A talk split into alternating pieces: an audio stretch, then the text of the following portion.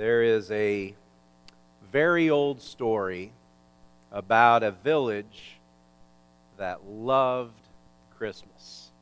They loved the music, they loved the decorations, they loved the lights, they loved the packages, they loved the songs, and they loved Jesus.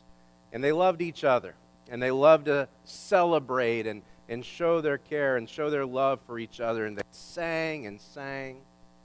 But there was one man in the village, old and, and bitter, who did not believe, who didn't care for Christmas, who couldn't stand to be around all those happy people. And so he moved away. He moved up into the mountains, away from the village, and he lived alone, avoiding the others. And the story goes that one cold winter day, while he was making his breakfast, he heard something slam against the window, and he looked outside in the snow, and there was a bird laying there with its wing broken, fluttering and, and helpless. And, and he may have been old and, and bitter, but seeing that frail, broken creature laying there in the cold, laying there in the snow, he had compassion on it. And so he put on his boots and he put on his coat and he put on his gloves and he went out in the snow to rescue the bird. But the problem was, every time he got close to the bird, it would flutter further and further away from him. He would approach it and reach out, and the bird would flutter away further and further away from the, from the warmth of his cabin, further and further away from the safety, further and further into the cold and closer to death. And, and it frustrated him doesn't how does the bird not understand that I'm here to save it? How does the bird not know that I, I want the best for it? Why is the bird afraid of me when I'm trying to help? And the thought hit him if only I could become a bird. If I could just become a bird and speak the bird's language, then the bird would not be afraid of me, and I could explain to him that I'm just here to help, that I want the best for him. And in that moment, he heard the singing from the village below, and he realized it was Christmas morning, and suddenly he believed. The angels announced, Glory to God in the highest. And we realize that that can be a very frightening message to those of us who are in the lowest. How can God understand? How can God know what I'm going through? How can God understand my struggles? How can God understand the conflicts within me and in my relationships? How can God know my pain? How can He know my mistakes? How can He relate to me? And so God comes to us as a child, as the poorest of the poor, knowing our weaknesses. And peace, and on earth, peace among those with whom he is pleased. Peace is available because of Jesus. Peace is available because the Prince of Peace came to us and he is coming again. So it's with that realization that Paul wrote to the church in Philippi about how to live out that peace. If you want to turn in your Bibles, we're going to be in Philippians chapter 4, verses 4 through 7 today. If you're using those Bibles that we provide for you, you can turn to page 982 and find what we're going to look at today. Paul writes to the church in Philippi about how to live out this peace that we celebrate when we come to Christmas. He says back in chapter 3, verse 20, he says, But our citizenship is in heaven, and from it we await a Savior, the Lord Jesus Christ. In other words, my life is not about the things that happen here. My life is not about this world. This, this world is not my home. I'm just a passing through. We, we sing that song. My life is about heaven. Glory to God in the highest. But the fact is, I still live here. And that's why he promises, and on earth, peace. So, what's that peace look like in the face of difficult situations? What's that peace look like in the face of difficult people. What's that peace going to look like in my life? What's it going to look like in my heart and in my mind and during those, those very unpeaceful times. Paul writes in chapter 4, beginning in verse 4 Rejoice in the Lord always, and I will say it again rejoice. Let your reasonableness be known to everyone. The Lord is at hand. Do not be anxious about anything, but in, in everything, by prayer and supplication with thanksgiving, let your request be made known to God, and the peace of God, which surpasses all understanding, will guard your hearts and your minds in Christ Jesus. We're called to live out a very heavenly peace in the midst of a very unpeaceful place. So, what's that look like? What Paul shows us here is that peace on earth means peace in all circumstances.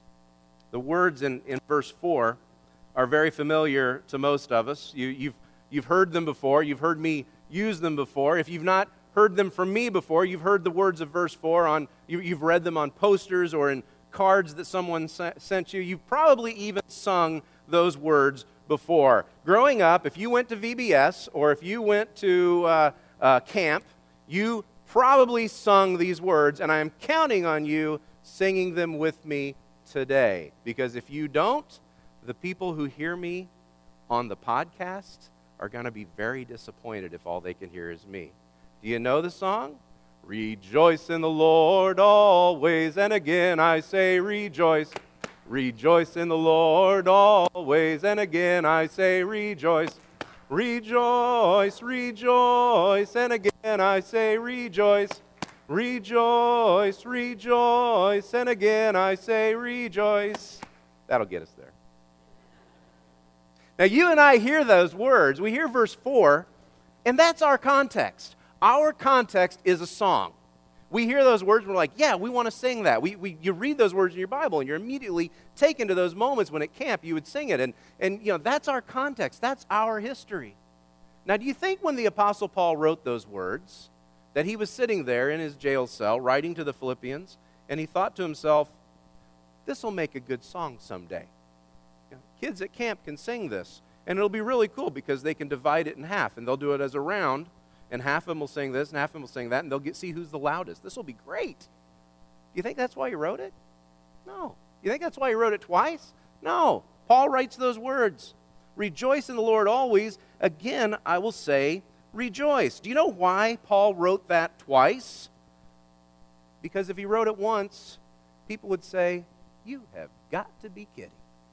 Rejoice always? It, are you off your nut? Do you have any idea what we're going through? Do you have any idea what life is like? You want us to rejoice always? Our families have rejected us, Paul. Our, our, our, we've lost our jobs because of our faith. We've lost our families. We have nothing but each other. And you want us to rejoice in the Lord always? Paul, you're in prison because of your faith. You want us to rejoice in the Lord always? And Paul says, I'll say it again rejoice. We saw the same instruction last month as we were getting ready for Thanksgiving. When we went to, to 1 Thessalonians chapter 5, verses 16 through 18 in 1 Thessalonians 5 form three different commands for us. It says, beginning in verse 16, it says, Rejoice always, pray without ceasing, and give thanks in all circumstances, for this is the will of God for you in Christ Jesus our Lord. Circumstances come into our lives. Circumstances come into our lives. And whether they are good circumstances or whether they are bad circumstances, we realize right away we're not in control of circumstances. We're not in control of those things. The problem is we let circumstances rule our behavior we let circumstances rule the way that we act, the way that we react. We let circumstances tell us what we're going to do. We let circumstances tell us what we are going to feel. And if our lives are a slave, or if our lives are slaves to circumstances, are we ever going to find peace? No. We can never find peace. And God knows that. And so instead of, of, of becoming slaves to those circumstances, He calls us to himself and says that in all circumstances we can trust him. In all circumstances, we can know that He is in control. In all circumstances, we can rejoice. Now, that's not easy. And God knows that's not easy. The Apostle Paul, when he wrote that, he knew that wasn't easy. That's why he felt it necessary to repeat himself for emphasis. For emphasis. It's been a tough year for us. We've, we've lost some wonderful people in the last year. And we've been through we've been through a lot. There's been sickness, there's been accidents. We've we've cried together, we've prayed together, we've we've mourned together. We've been through some really tough stuff, and it, it would be very easy for us to be discouraged, and it would be very easy for us to allow that discouragement to take us into some very dark places. This command here in verse 4 is not a call to ignore circumstances.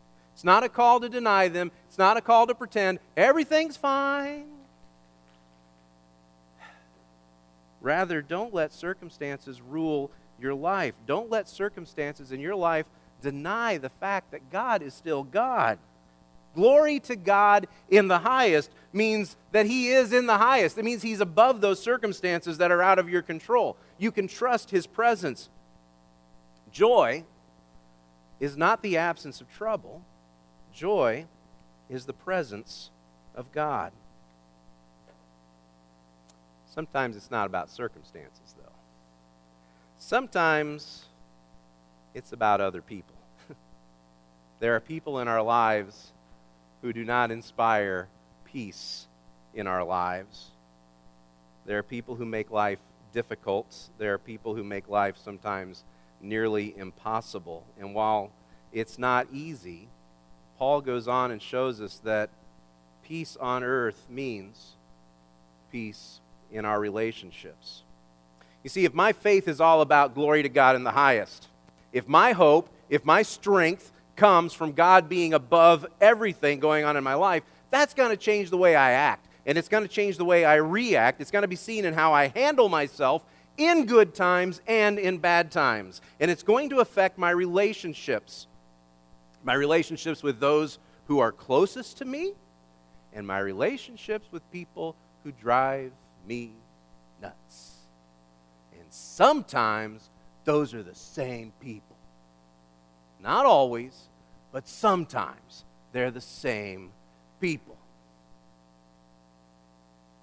Verse 5, Paul says, Let your reasonableness be known to everyone. The Lord is at hand. You guys don't want to hear this. I don't want to hear this. This is convicting. None of us are innocent. I know none of us are innocent because I've seen your Facebook posts if we are going to make our reasonableness evident to everyone, then we need to make sure that everyone sees our reasonableness. This would be real easy just to blow off and say, well, let's just move on to verse 6, okay? We need this. You need this, okay? You with me? Verse 5 says, Let your reasonableness be known to everyone. Some of your Bibles say, Let your gentleness be known to everyone. That sounds nice. Some of your Bibles say, Let your sweet reasonableness be known to everyone. That sounds really good. Some of your Bibles say, Let your magnanimity be known to everyone. And I really like that one because I don't know what magnanimity means, and I can barely pronounce it, so I like that one. I can just make up whatever I want. I understand reasonableness, though. I know what reasonableness is, and I'm not happy about it. Reasonable means I forgive. Reasonable means I forgive insults. Reasonableness means I forgive injuries. Reasonable means I am not vindictive. I understand that. But if I do not understand reasonableness first and foremost because of Jesus, then I don't understand it at all. This is how Jesus has treated me. He forgives my insults.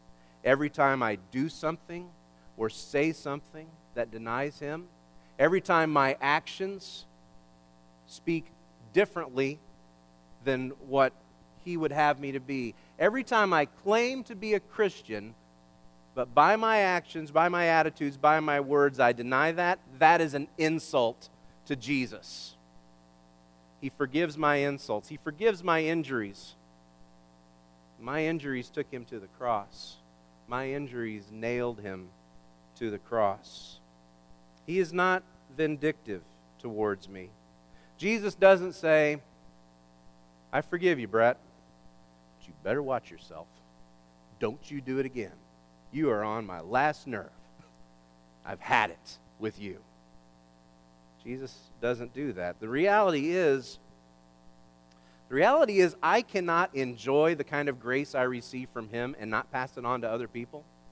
I cannot enjoy His grace without passing it on to other people, especially the lowest, especially those who have me and hurt mine the most. If I am not showing grace to everyone, then I am not truly showing grace to anyone.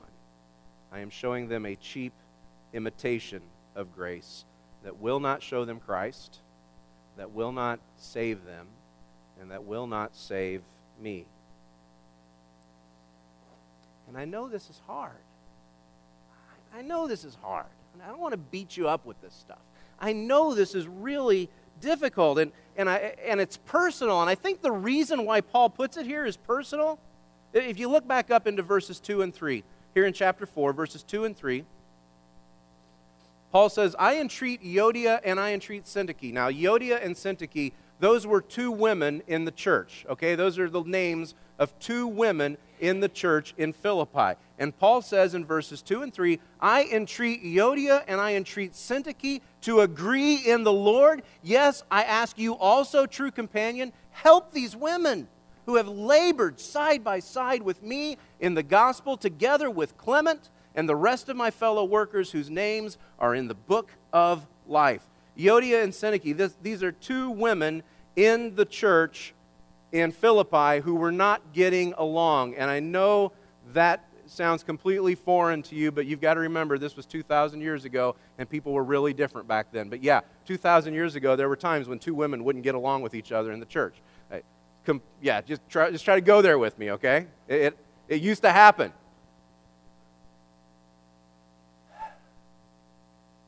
He says, I entreat. Well, what's entreat mean? I beg beg them to get along. I'm pleading with them to agree, to agree, to find common ground, to stop your bickering, to stop your fighting. You notice what he doesn't say? He doesn't say, well, obviously this one's right and that one's wrong. You know why? It doesn't matter. It doesn't matter who's right and who is wrong. You're throwing away the grace of God because of your disagreements. Stop it. Be reasonable. And then he says, The Lord is at hand. The Lord is, is near. If the way I treat you betrays my belief that Jesus is near to me, then I'm doing something wrong. If the way I treat someone else betrays my belief that Christ is in me, that he is near, then I'm doing something wrong. And if I have a hard time being reasonable, if I am insisting on getting my way, then do I really understand that Jesus is with me? And if I'm not being reasonable, Am I the kind of person that Jesus would want to be with? Am I the kind of person that he would want to be near? And I know that sounds hard. And I know it goes against everything that you feel, but trust me, it is so much easier than carrying the weight of that bitterness and that anger with you your whole life. And it points us to another reality, and that reality is that if peace on earth means anything, then peace on earth means peace with ourselves. You see, for me, I know what the big problem is with being reasonable. I know why I have tr- trouble being reasonable. It's fear. I have a hard time being reasonable because of fear. I'm afraid that I won't get my way. I'm afraid that if somebody else gets their way, they're going to screw something up, and I'm going to have to fix it.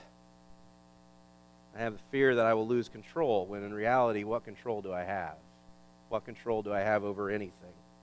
My fear, my unreasonableness, can only serve to harm me. It can only serve to mess up my heart and mess up my mind and mess up my relationship with Christ. My unreasonableness distorts the image of Christ in me. And if the Lord is really at hand, then I don't have to be afraid. I don't have to be afraid if the Lord is really at hand. Instead, knowing that He is near, I can go on to verse 6 where He says, Do not be anxious about anything, but in everything, by prayer and supplication with thanksgiving, let your request be made known to God. This is a command. You are commanded to not be anxious. And I know sometimes when you hear it as a command, it just makes you feel worse because every time you're anxious, you're like, well, I've blown it again. And I've, I've proven that I can't do this, and, and I've blown it again because I'm feeling anxious, I'm feeling worried. Don't hear it as a command, hear it as freedom. You don't have to be anxious. Isn't that great? You don't have to worry. You don't have to be anxious about anything. You don't have to worry. It's not going to do you any good anyway. Instead, you can pray, you can trust that glory to God in the highest means that He's even here in the lowest. Prayer isn't just about asking God for what you want. I think you guys know that. I hope you know that. Prayer is not your Christmas list. Prayer is not a time for you to say, Lord, I've been good this year, and I've got some stuff coming to me. So let me tell you what it is. Prayer is putting God in the highest place in your life. Prayer is putting God above your troubles. It's putting God above your pain. It's putting God above your brokenness. And it's saying, My anxiousness, my worry cannot fix this. But I know the Lord is near so take these circumstances, these circumstances that are out of my control, and instead let me know your presence. And in your presence, God, I promise, in your presence, I will find joy. I will rejoice. I will always find joy. Take these relationships, take these people who drive me nuts, and show me how to be reasonable because you have been reasonable with me. Show me how to trust your grace for their lives just as I trust your grace for my life. And the promise is there in verse 7. And the peace of God, which surpasses all understanding, will guard your hearts and your minds in Christ Jesus. The minute you think, God can't help me, the minute you think, God cannot help me, God cannot understand my problem, God cannot understand what I am going through, He surpasses your understanding. It means His peace can accomplish more than your plans.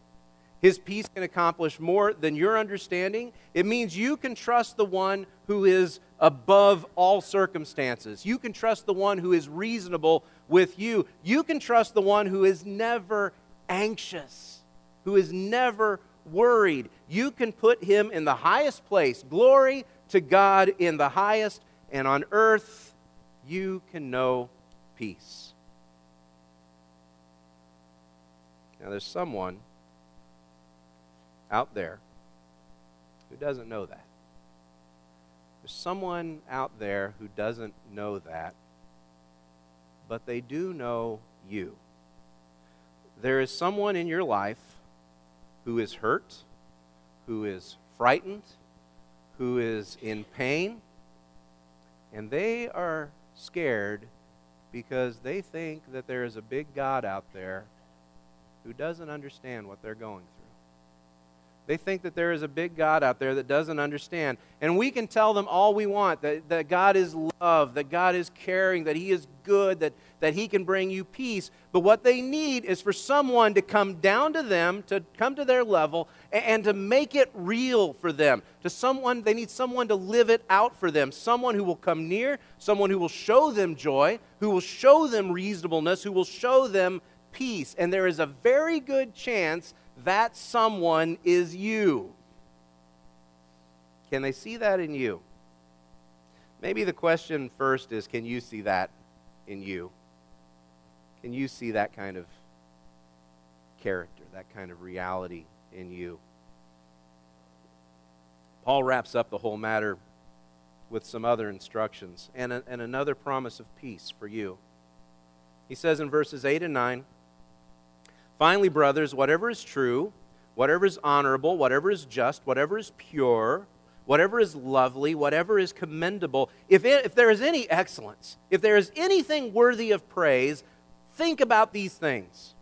What you have learned and received and heard and seen in me, practice these things, and the God of peace will be with you.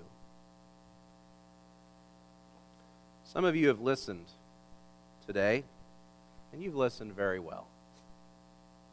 And you've listened to what I've said about rejoicing in the Lord always. And you've listened to what I've said about being reasonable. And you've listened to what I've said about not being anxious. And your reaction has been, I can't do that.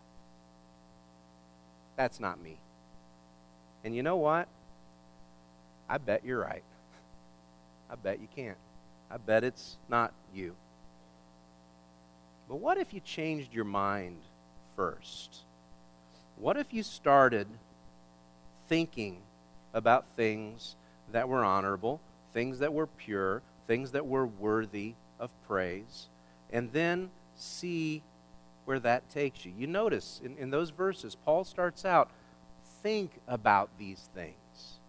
And then the next verse, he says, put them into practice. What if you started with what you think about? What if you started with your mind and see what, where that takes you? See what that builds within you. Communion is not for people who have it all figured out. This table is not for perfect people. If you're perfect here today, you don't need it. We aren't going to serve you. the table is not for people that have it all figured out. It's for beggars at the door of God like you and me. It's for people who are very aware of what they aren't, but who are amazed at a God who loves them anyway. And so let Him work in you. Let Him guard your heart and guard your mind with His perfect peace. Let Him draw you into His presence.